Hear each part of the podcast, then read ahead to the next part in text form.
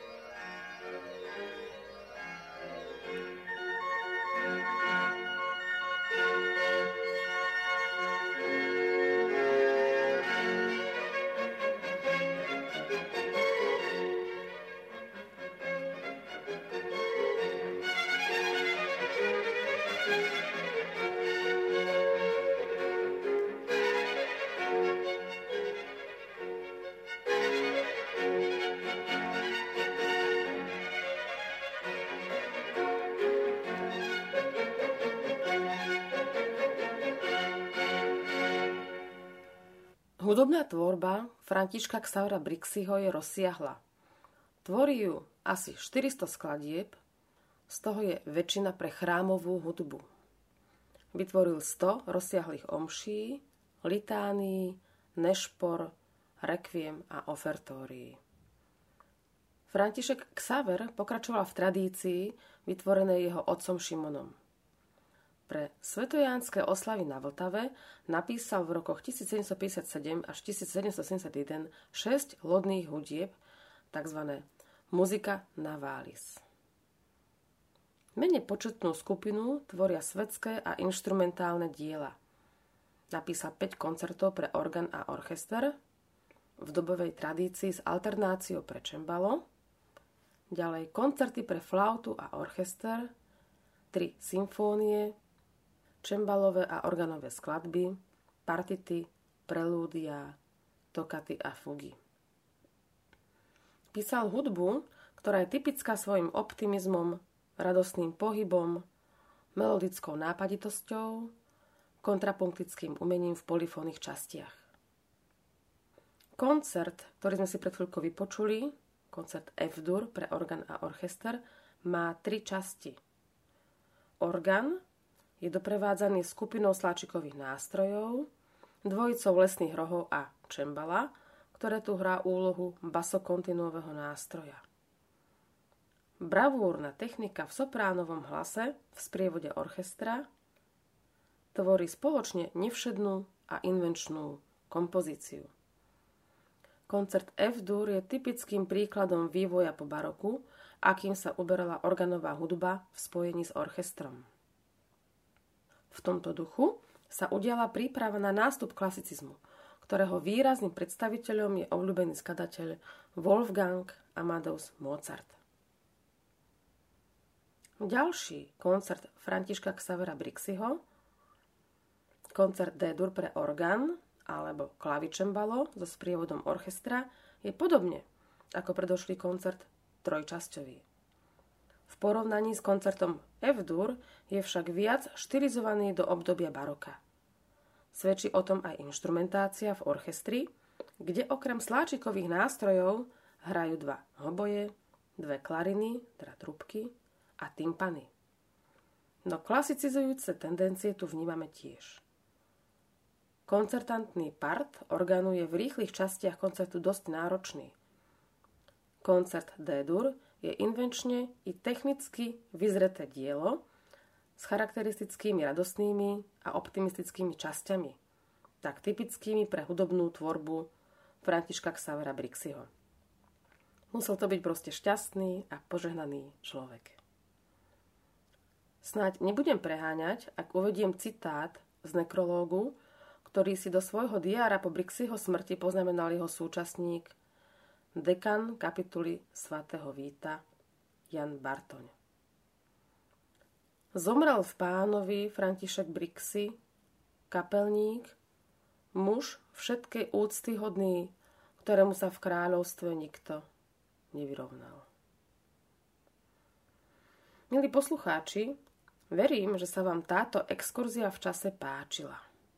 A najmä už avizovaný koncert D-dur a F-dur, ktorý si dnes tiež vypočujeme. Interpret, ktorý nás dnes svojimi prstami a hudobným talentom sprevádza, je už zosnulý organista Václav Rabas. Jeho život a pracovné úspechy si vieme nájsť aj na internete. A je to človek, ktorý sa počas náročných rokov druhej svetovej vojny formoval a za ešte ťažšej doby raného socializmu pracovne realizoval a jeho ľudský a morálny vplyv bol veľmi silný i po rozpade Československa s apelom na kultúrnosť a duchovný odkaz našich národov. A teraz už necháme minulosť minulosťou a ponorme sa do nádhery diela Františka Xavra Brixiho. Koncert D-dur.